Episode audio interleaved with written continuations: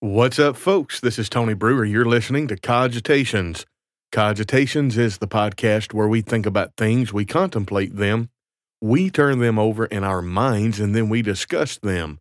Daniel chapter 7, verse 28, Daniel writes, Hitherto is the end of the matter. As for me, Daniel, my cogitations much troubled me, my countenance changed in me, but I kept the matter in my heart. Now, we're not going to keep the matter in our heart. We're going to talk about it. Today, we're going to talk about Clever Elsie, a lesson we can learn from a Grimm's fairy tale. Before we get into the meat of our podcast, as I do typically, I would invite you to support me as, as a podcaster. You can do so at www.patreon.com forward slash near churches, and your support helps us advertise the podcast. We're coming up on 2,200 followers on the Facebook page. Be the notification bell for us, be the algorithm share the content, follow the Facebook page, subscribe to the podcast, and Facebook and the podcast platform that you listen on will put our content in front of people who have similar interest as yourself, and we will be able to grow organically, and we will not need any longer to advertise the podcast. So, that being said, thank you so much for your support. Thank you for tuning in. Brandon Dressner, good to see you. And as Facebook builds our audience, I'll get right into the podcast. Clever Elsie. First off, let me tell you about a project. I and the daughter of a preaching friend of mine have put our heads together. She illustrates, I narrate. And what she does for me, she makes a thumbnail based on a piece of original artwork from the story of the week. So far, we've been doing mostly Grimm's fairy tales. And every week, Saturday at uh, 7 p.m. Central, we drop a new story. We've been doing this, I don't know, six or eight, maybe nine months now. It's it's done pretty good for you know brand new YouTube channels. I mean, we've only have 50 subscribers, so if you want to go over there and subscribe, I would ask that just go over there and subscribe and pick a story and listen to a story maybe you listen to Clever Elsie. The link to Clever Elsie, incidentally, is in the show notes. But I always, I always look for morals to these stories because the, these stories are old. You know, they they've stood the test of time, and there's a reason they're still around, and it's because, like any good story that stands the test of time, it is archetypal and it teaches something. Like for instance, Pinocchio. Listen, you want to have your mind blown? Go listen to a clinician break down Pinocchio, you know, going into the belly of the beast to rescue your father. The, the treasure that you seek is where you least desire to look and one of the most dangerous places to, to find it. And also, for instance, if you are lackadaisical and you have no purpose, you will, and, and I'm not just cussing here, I'm using the King James vernacular you will turn into a jackass. That's the moral of the story Pinocchio. That's very good teachings.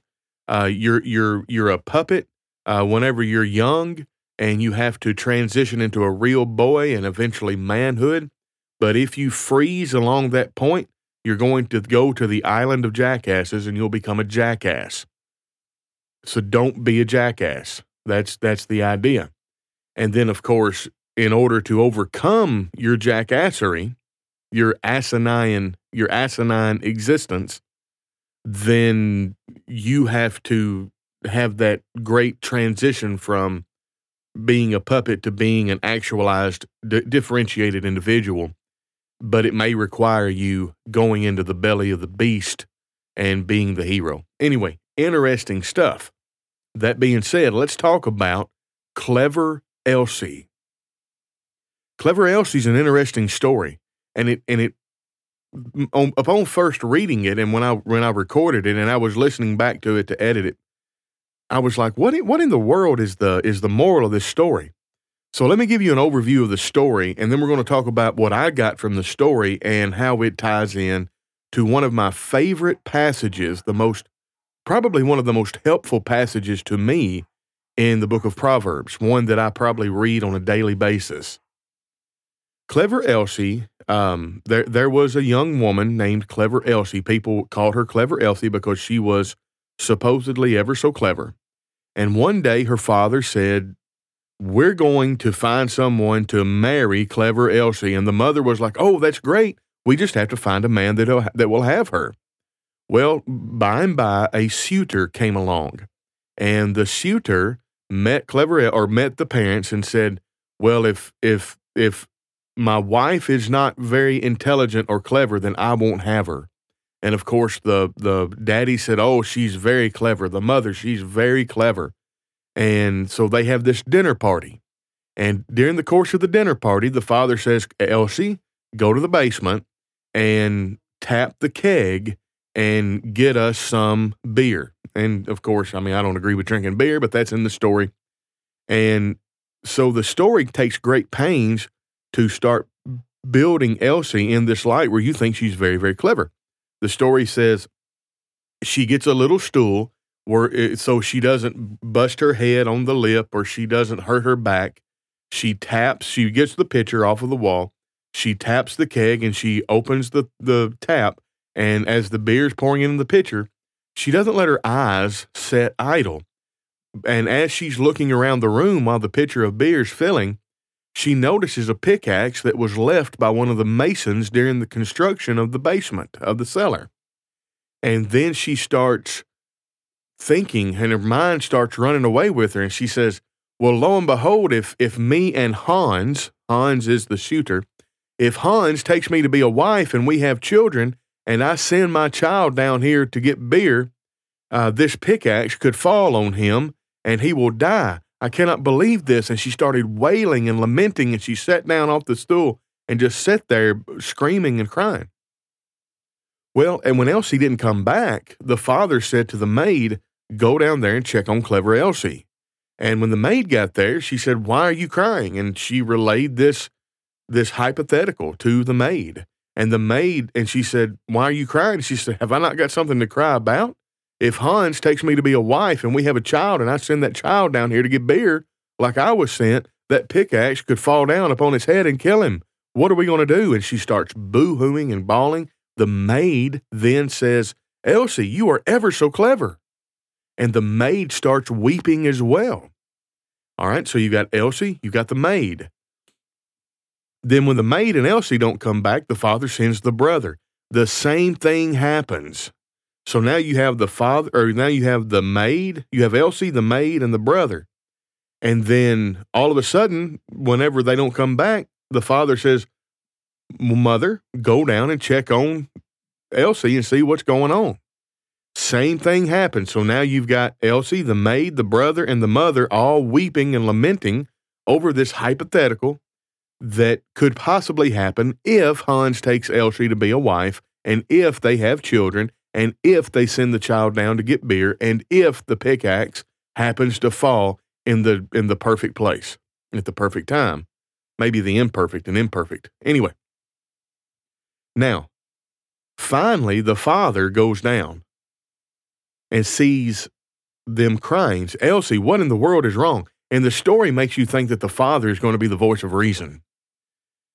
So you're telling me that you're setting, all of you are sitting here crying over something that might happen if perchance Hans takes you to be a wife, if perchance y'all have a child, if perchance you send him down here to get beer, and if perchance this axe falls at the perfect time, in the perfect way, in the perfect manner, and is so as to hit your child. Yes, oh, Elsie, you were ever so clever. Of course, that's a tragedy. And the father sets down and starts weeping uncontrollably as well. Well, Hans is up top, and he's like, Well, they obviously want me to come down because they're all down there evidently drinking the beer, and I'm thirsty. So Hans went down and he saw five people sitting in the floor in front of this beer uh, keg, this tapped beer keg, weeping uncontrollably. And he says, What is going on here? Well, Elsie says, Hans, if you take me to be a wife and we have children and we send the child down here to get beer, this pickaxe could fall on his head and we and, and our child would die. We've lost our child. What are we going to do? Well, you would think that Hans is like, y'all are crazy. Y'all are nut jobs. Because that's the truth. Instead, Hans says, Elsa, you're ever so clever. I surely want you to be my wife. And so they get married. Now, years go by. Hans goes off to work, and Elsie's job is to get out and go harvest the corn. And Elsie says, so Elsie makes her some broth. And in the cornfield, she says, okay, should I eat or should I harvest? Well, I should eat first. So then she eats. Now, after she eats, before she harvests, she says, You know, I'm kind of tired. Should I harvest or should I sleep? So she says, I'm going to sleep. And then she goes to sleep and she continues sleeping long past the time where she's supposed to come back to the house. Meanwhile, Hans comes back to the house and Hans says, Look at Elsie, how clever and, and, and, and, and uh, uh, fastidious she is, how, how good of a worker she is. She's diligent and a good worker. She's worked long past the time where she should have come in and eaten. So he waits on her. Well, darkness comes. Elsie doesn't come back. So Hans goes to the field. He finds her sleeping, and not one iota of work has been done. So what he does, he goes and gets a fowler's net, a little light net that you catch finches and birds and such in and he drapes it around her, and the fowler's net has bells hanging on it. Then he goes back home. Now, the story goes Elsie wakes up, and when she stirs, she hears the bell. She's entrapped in the net. She hears the bells ring, and she's disoriented, and she starts to doubt whether or not she is clever Elsie. She says, Am I Elsie or am I not Elsie? I don't know. And so she goes back to the house and she sees Hans in the house working. So she knocks on the door and says, Is clever Elsie here? Of course, Hans says, Yes. And then Elsie goes, Oh no. If Elsie is here, then that means I'm not Elsie. What am I going to do? So she starts wandering off and she goes to another house and she's trying to knock on the door to see if Elsie is there. And nobody answers the door because it's at night and Elsie is wailing and moaning and crying, and they're scared of her.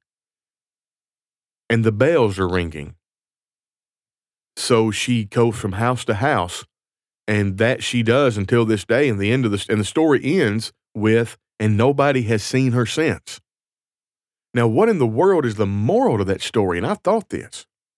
I think the moral of this story is about entitlement. I think the moral of this story is about delusion. What happens to a child when everything that child does is the best that there's ever been? You ever told your child, oh, you can do anything you want to do as long as you set your mind to it, as long as you work hard, because you're a good person, you're a good child, you're able to do this. When then the child grows up and he's five foot nine and skinny. Can't play football, can't play basketball, but what if he wants to be a professional football player? Are you still going to say as long as you work hard? No amount of working hard is going to have that five foot nine, 140 pound man be a football player. He would get killed. Same thing with a basketball player. And there are other things. You're not going to be a professional mathematician if you're more uh, prone to be an artist or something like that.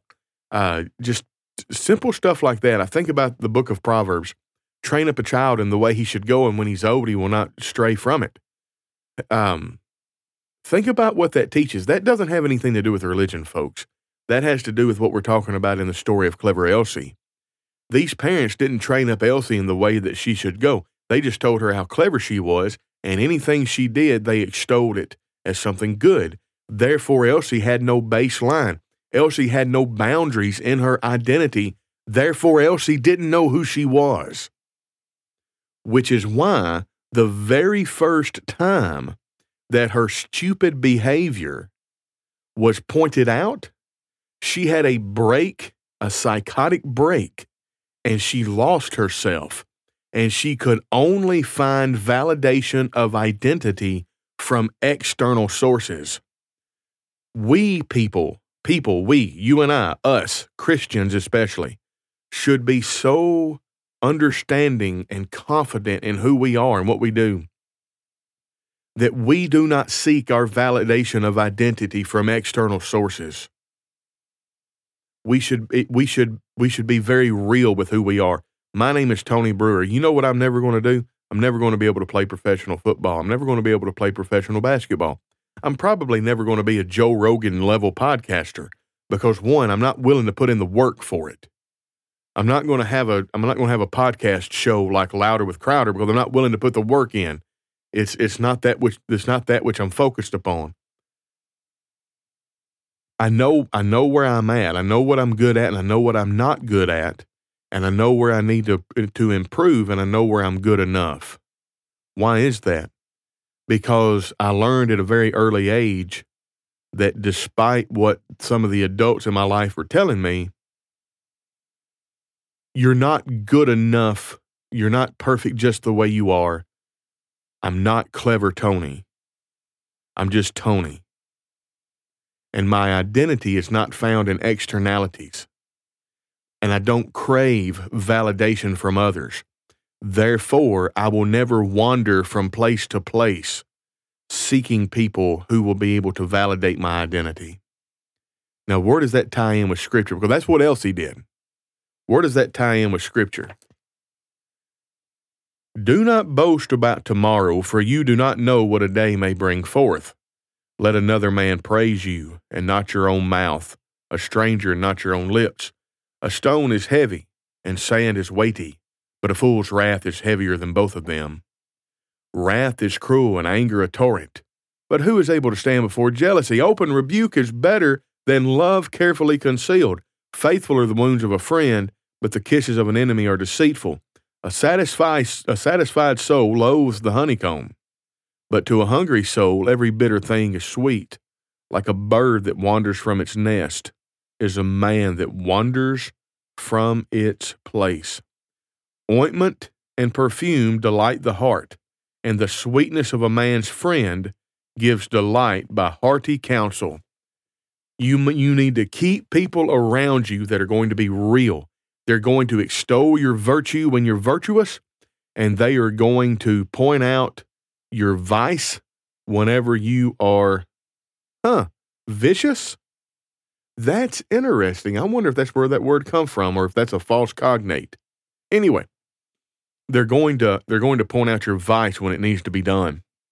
The best friend you could ever hope to have is a friend that will tell you you're being clever when you are being clever and a friend that will tell you you are the opposite of clever when you are acting the opposite of clever. Have you ever acted the opposite of clever? I have. And there's been a couple of times in my life I've not had anybody close enough to me who loved me enough to tell me. Luckily, there's been some times in my life where I've been very not clever that, that I've had people close enough to me who love me enough to tell me. So maybe that's what we need to focus on. We need to preach the word. We need to be instant in season and out of season. We need to reprove, rebuke, and exhort with all long suffering and doctrine. Now, I don't believe I said it when I read the scripture. Proverbs 27, 1 through 10, or 1 through 9, rather. It's just a beautiful passage of scripture that helps me every day, and it reminds me how important it is to keep people in your life who are who are who love you enough to be real with you. Because fake friends are not friends at all. Fake friends are your enemies. Fake friends are your enemies.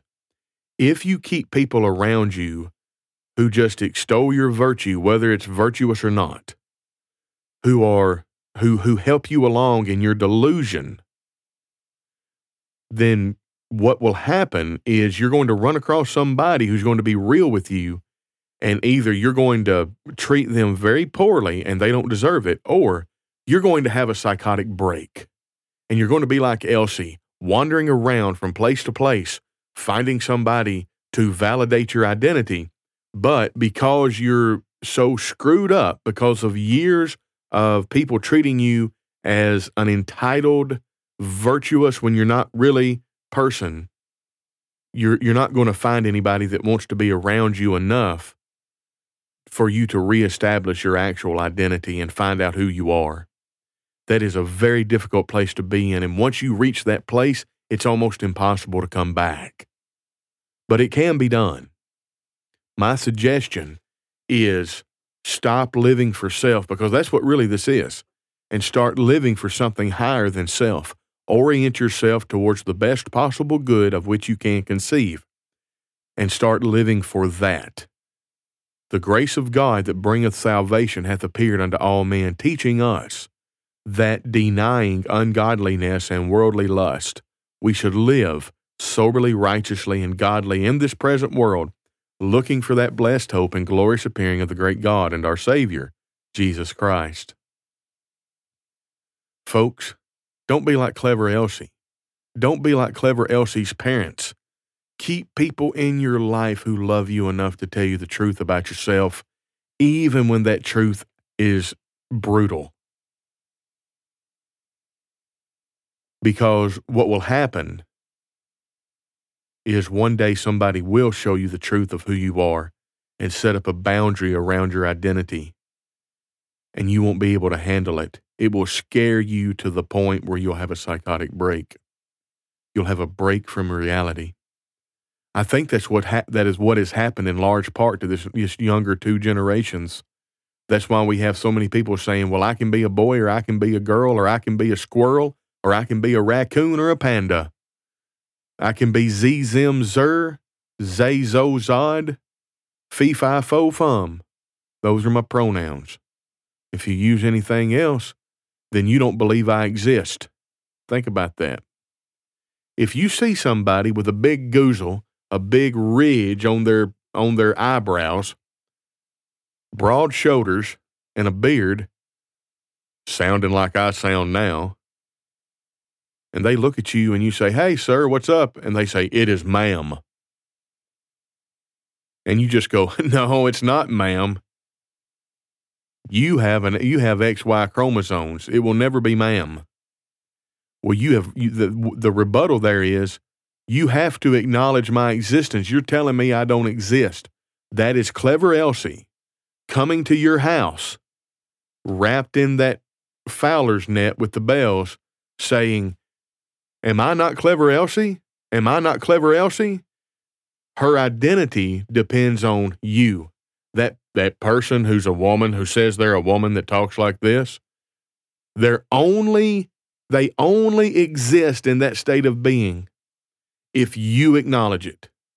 That's why it's so stupid. That's why it's so dangerous. Folks, I hope I've said something that has informed you. I hope I've piqued your interest. Go to Storytime Classics on YouTube and subscribe for me and share the stories there. Maybe let your children listen to them. Um, I really enjoy this. Courtney Glassoff at www.bluestarcreations.art does a wonderful job with the illustrations. If I were as good a narrator as she was an illustrator, we'd be we'd have a hundred thousand subscribers and we'd be making a living doing YouTube. But I need to bolster my skills. I'm working on it.